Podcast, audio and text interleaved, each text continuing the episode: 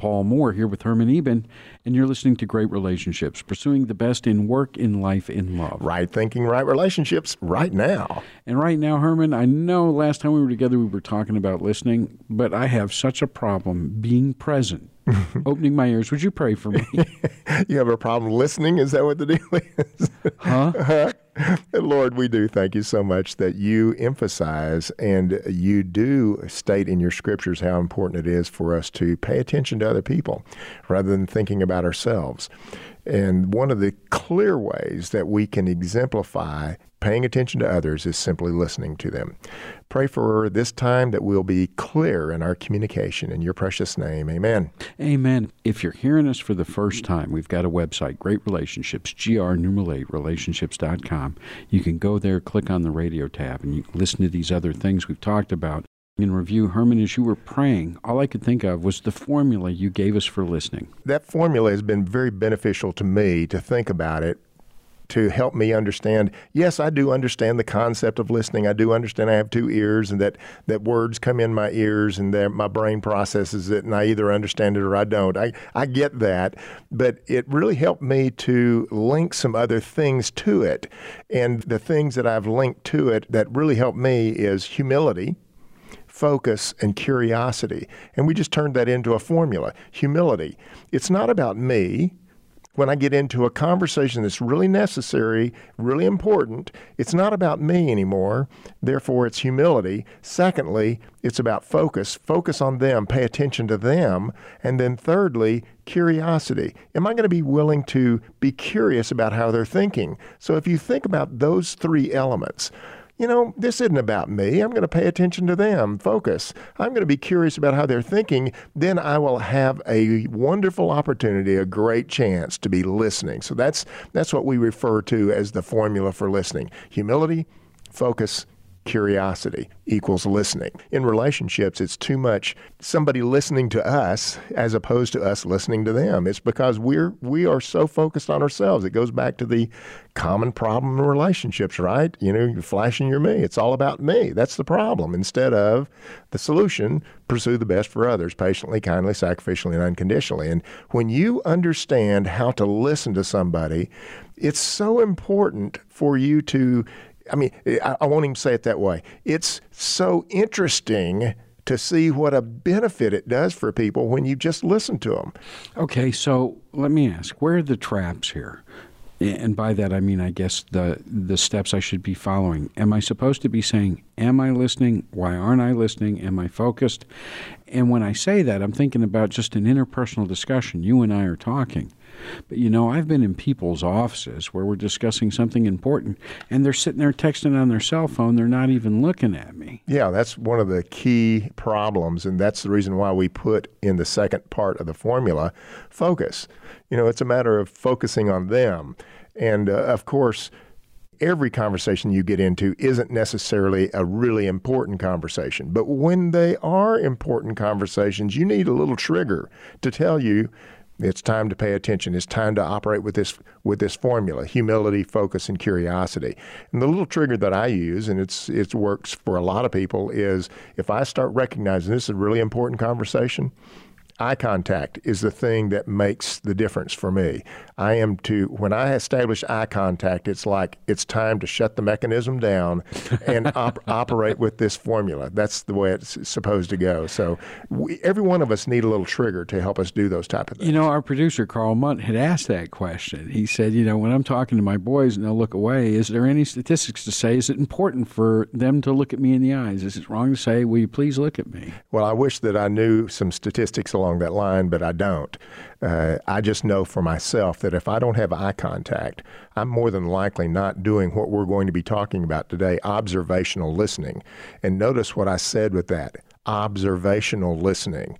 There are two components in that it is seeing what I'm hearing that's what we're wanting you to eventually learn how to do. You had talked about that last time, but I've got one for you. You don't have a statistic, but I know you're always saying where you look, you tend to go. Absolutely. So if I'm looking at you, I'm going to be there. That that's a that's an interesting way to apply that. That's exactly right. If I'm looking at you, then my attention is more focused on you as opposed to something else. And in fact, one of the things that we talk about for people in their office, sometimes they have their office arranged in such a way that they're looking at their computer and the person is across the desk from them that comes in, so they have this distraction of the computer there. They need to figure out how to get the computer out of the way so that they can just be looking at the person. You know, I used to do that mm-hmm. um, back in my days, uh, financial services and stuff, and I actually ended up having to put a small table in the other part of the room so I would get up from my desk, away from the phone, Smart away from move. the computer, and be present with them. And I found that it really changed the relationship and the confidence in me. You know, head office would send, "Hey, what do you think of your advisor?" And they'd go, "Wow, he's really paying attention." Um, last time we were together, more to go to the website and listen to previous stuff. But the last time we were together, you gave me a bunch of don'ts as well. Now, yeah. I know we don't have the time to go through all of them, but conceptually, yeah, the, there's six don'ts that you can pay attention to here. Don't try to control the conversation let the conversation go where where it needs to go. That means that you are allowing them to tell you whatever's going on in their life, and you will allow that to happen if you're willing to be curious about them as opposed to making it all about yourself, right? Uh, secondly, don't give advice that is something that ends up turning the story back to you. It's all about you then.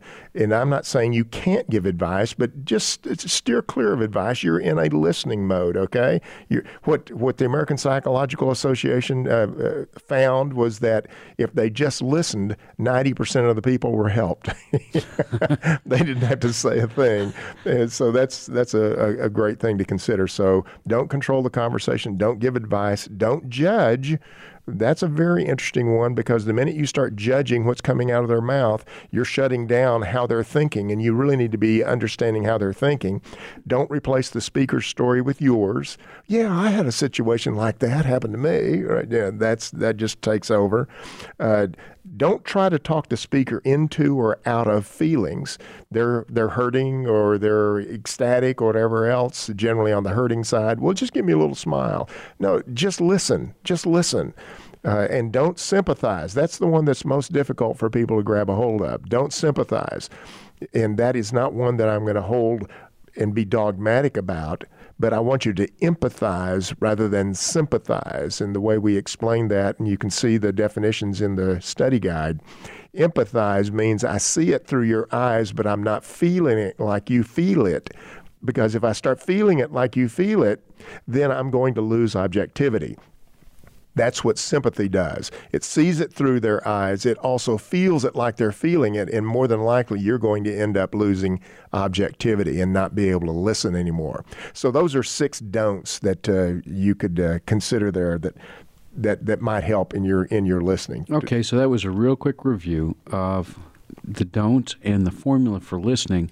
Now, the last time we were together, you went into it really in depth. So if you're hearing it for the first time, go back to the website, greatrelationships.com. Again, that's gr numeral 8 relationships.com. Mm-hmm. You can also get and download that study guide that Herman was talking about where there's deeper material. Mm-hmm. But today we're talking about observational listening. Right, observational listening. And I want it still is a little bit on the abstract side because everything that we're going to be talking about here requires lots lots and lots and lots of practice. You're not going to just get this by these steps that I'm going to be offering to you here. I'm going to provide you six steps to be thinking about here, and then it'll have a little bit more meat for it, but it'll still be on the abstract. So we'll talk about those. Something to look forward to. Yeah. No pun intended. Okay, again, the website is greatrelationships.com. That's GR numeral 8 relationships.com observational listening right after this.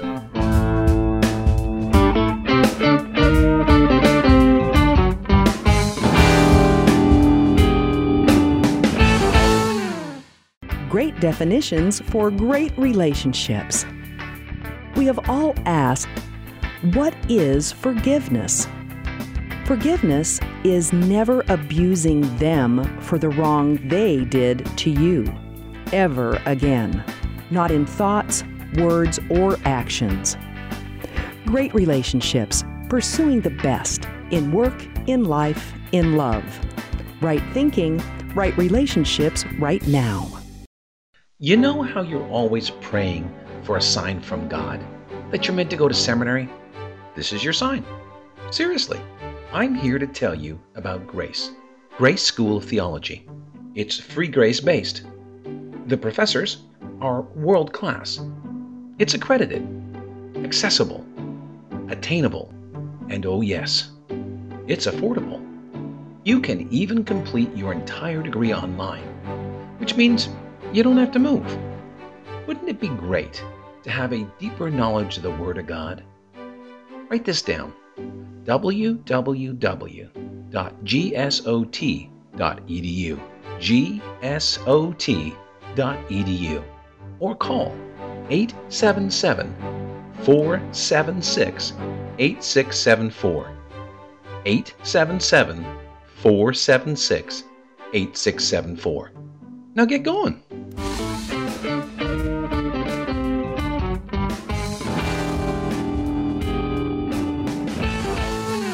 Welcome back. You're listening to Great Relationships.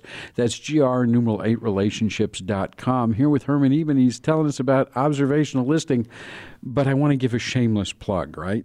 During his day job, Herman is also an executive coach, does a lot of teaching and training. And that website is greatleaders.com, GR numeral 8 leaders.com. And a lot of this material is presented in a slightly different and more in depth way.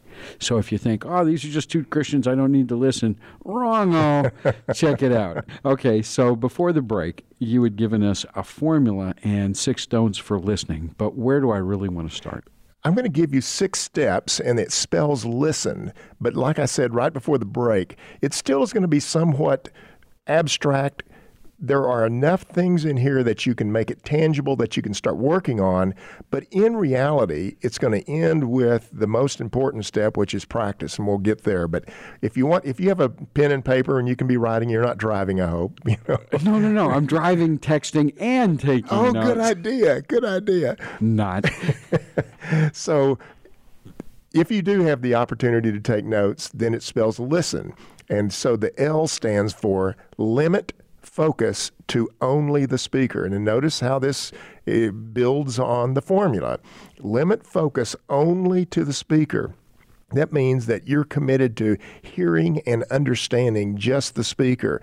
Make conversation about the speaker. It's not about you, as you, as you heard some of those don'ts. In fact, one of the smart things that you can do to let them know that you're listening is use the concept of semi-verbals, meaning, uh, mm-hmm, yeah, yeah, mm-hmm, shake your head, all those type of things to let them know that you're paying attention. And and some people teach that you're to do that, and you're just kind of faking faking them out. I'm not saying that at all. I'm saying you're tracking with them, and you're letting them know that you're tracking with them by those semi-verbals that you're saying. Okay, so I'm not doing just uh, active listening, nodding my head. That's I'm right. Actually engaged. That's right. And what we want you to be doing, let's let's mention this again why did we call it observational listening? Because we want you to be creating pictures, and that's the next next step that we're going to be coming to here. So make certain that you're limiting focus only to the speaker. That's where we want you to go. That's the L for in in listen.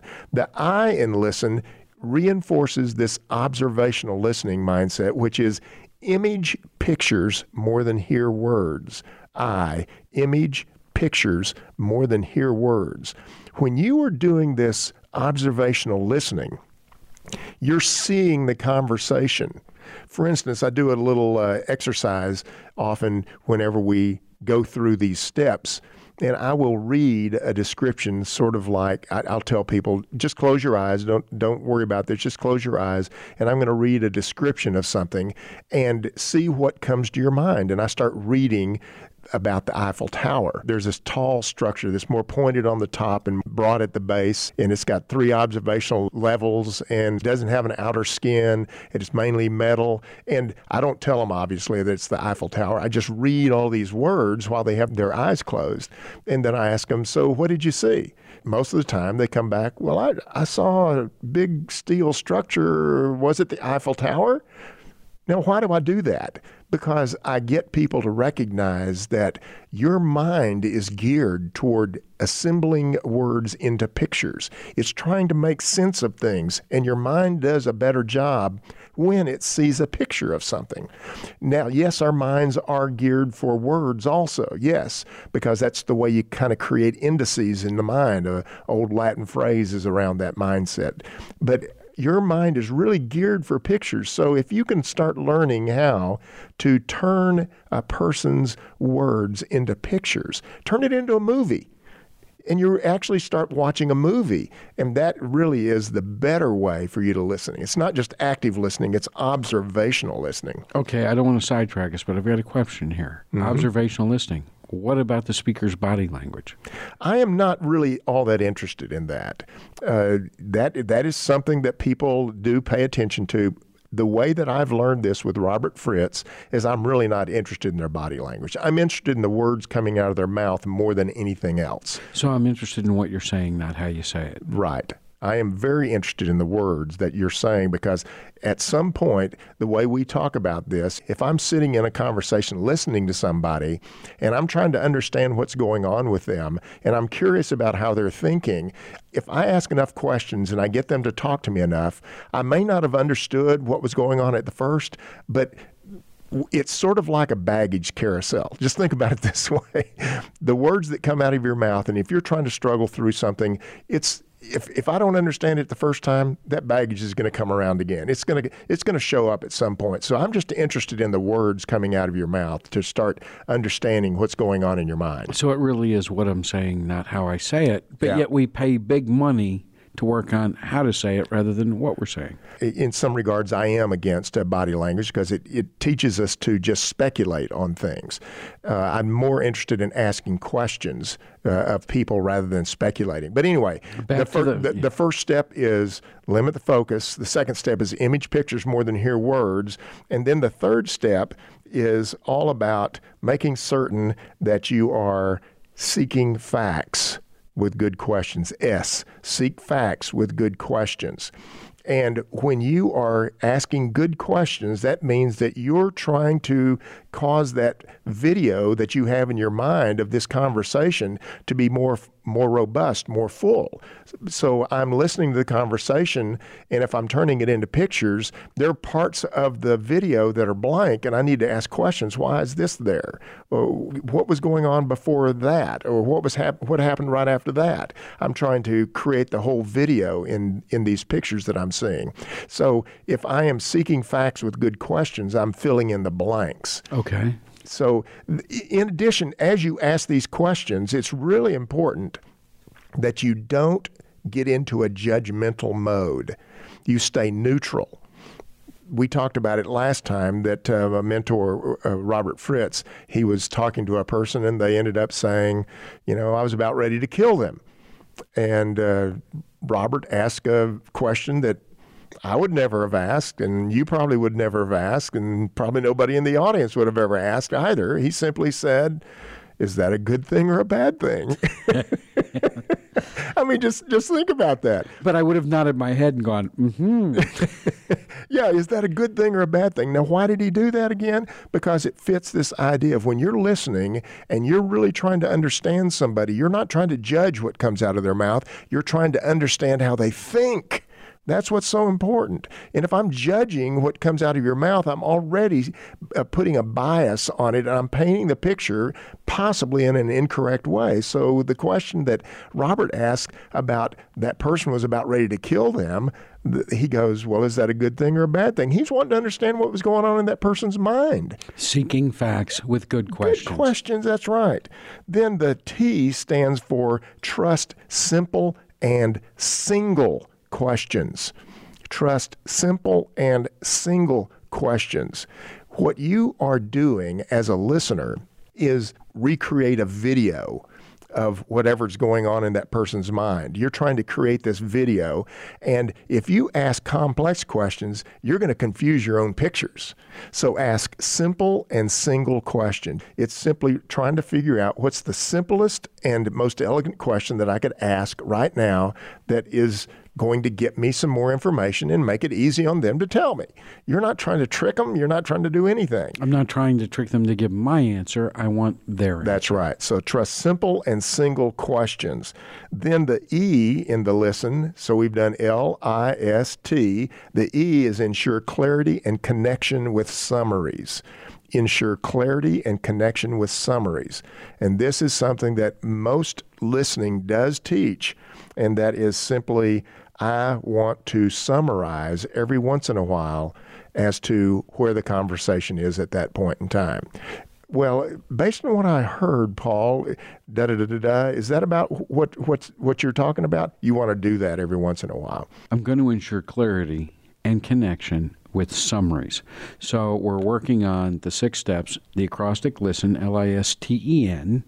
You've given me through list. Yeah. And yeah, we got through five so and, far. And and we'll be back right after this. Greatrelationships.com is the website. We'll pick up the end right after this.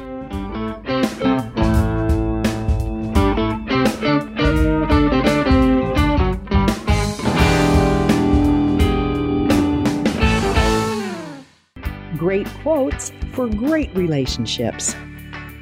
When stress hits the system, pathology overrides theology every time, unless you are sold out to the truth. Dr. Marlon Howe.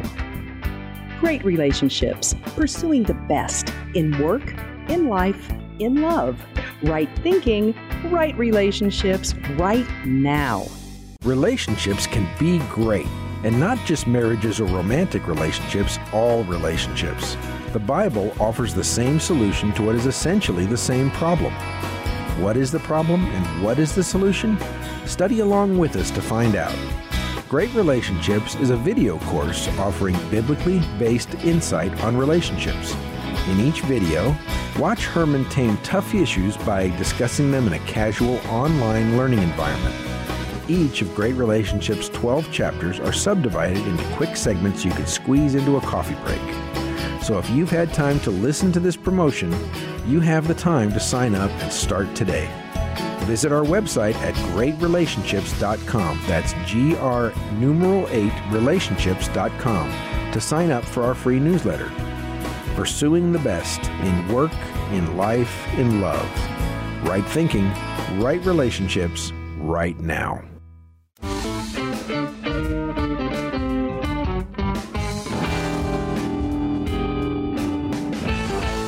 You're listening to Great Relationships for free. The website's greatrelationships.com, GR numeral 8 relationships.com. You can sign up for a newsletter. That's kind of cool. Download the study guide. Or if you want to pay and really become the professional expert, you can go to greatleaders.com. That's GR numeral 8 leaders.com. Herman, before the break, you were giving me six steps to listen. That's all on the Great Leaders site in great detail. And, and it's on Great Relationships in chapter 12. It's the first part of chapter 12 in Great Relationships also. So it's how much do you want to study? That's right. okay, so before the break, you give me this acrostic, right? Steps for listen, right? Spells listen. Limit focus only to the speaker. Step one. Step two is image pictures more than hear words. That's the I. Image pictures more than hear words. And again, that step is so critical because that's the whole idea behind observational listening to see the pictures rather than just hear the words like it's saying there. S, seek facts with good questions, and we'll take a little bit of time to talk about that here shortly. T, trust simple and single questions. Don't throw a bunch of things out there that they have to think about answering two or three different types of questions or two or three different questions. One simple little question, like you heard me say about Robert Fritz. He didn't go, now, you know that killing people is a really bad thing. That you know, he simply said, "Is that a good thing or a bad thing?" Notice how simple and single that question is. It doesn't leave a lot to be confused. So you don't want me to say Charles Darrow for the defense, Your Honor. That's exactly. You don't want to do that, especially in a conversation where you're trying to understand what's going on with the other person. So that's the T. Trust simple and single questions. Then we had the E, which is ensure clarity and connection with summaries Again, this is a very standard practice that will help you retain what's going on in a conversation. Two or three, four, five minutes into the conversation, just a quick little summary. So it, is is this about right? What uh, what's going on? You just play it back to them and let them let them say, yeah, that's about right, or no, that's not right. You missed this part. So that would be the E, ensure clarity and connecting with summaries, and then of course the N is what I mentioned at the very beginning. You need practice it's a constant practicing. It's a it's an issue that what is really important for you to do if you really want to listen, just just alert somebody and say, uh, "Would you be willing to let me just practice listening?" And you know like what that. took me a long time the first time we did this? I'm serious. I, and I'm embarrassed to admit it. I thought listening was not talking. Yeah, that's that's what a lot of people think, and they don't tie that that that issue there. The T, the, the in the listen, trust simple and single questions. It involves questions. If you don't have the listening coupled with questions, you're not going to do a very good job. I'm That- not understanding. You're not understanding, and you're certainly not observational listening because you're not painting the pictures. Okay, so help me with these questions. How do I paint the picture? Let's just talk about it this way. We call it the rulers of discovery, and what, how, and why. The issue is most of us have a tendency to trust why questions. Now, what's the difficulty of a why question? What what happens when you ask a why question? Any any guesses on that? Any speculation on that? I opened the door for judgment. You told me not to do that. Yeah, you really do. You open the door for judgment, you open the door for speculation. When you ask a why question, it allows them to come up with, well, I could generate an answer for that one. That's that's literally what can happen at times. Do I have the permission to say, don't know, this is what happened and this sure, is what I did? Sure. And oh, that's Oh, just said what? when we ask why questions too often, it does create this idea of spe- speculation. The second thing it creates is this mindset of being defensive. Well, I've got to justify myself. I've uh, experienced that with my dear wife Louie for many years until I figured this out. Started going. I was asking her why a lot of times, and and that ended up with her thinking she had to justify herself to me. Changing it to what is a much better proposition, a much better way to consider a question. So, why is a good question? I'm not not opposed to it, but use it as a third question. Stick with what and how questions. That's what we need to be doing. What and how? I- I'm asking because I remember high school journalism, right? Who, what, why, how, and when. Yes. But you're saying, no, what, and all of those all of those five W's and the H work great. That's fine. But the issue is what is the most powerful? What is the most powerful of those questions because it is able to be broad or very narrow. It can generate great specificity or go for more generality. You can use it in so many different ways. You can take any why question almost and turn it into a what question. Why, why were you doing that as opposed to what were you doing when that occurred? Here's the benefit. Let me make certain I mention this. What is so much better because it focuses people's attention on some specifics. What were you doing when you did that? Gets them to think specifically about that situation as opposed to why were you doing that? They're they're searching for some abstract motive.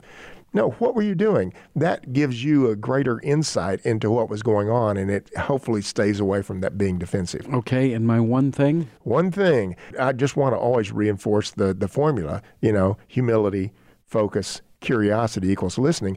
Let's leave that one on the back burner and bring, why don't you ask more what and how questions? Start thinking about asking more what and how questions in your That's going to take practice. It will. It really will. In fact, a great practice that you can do is just try to ask all what and how questions the next conversation you get into. If you want to learn more, that's chapter 12 of Great Relationships at the website greatrelationships.com. That's GR numerate relationships.com. We'll see you next time.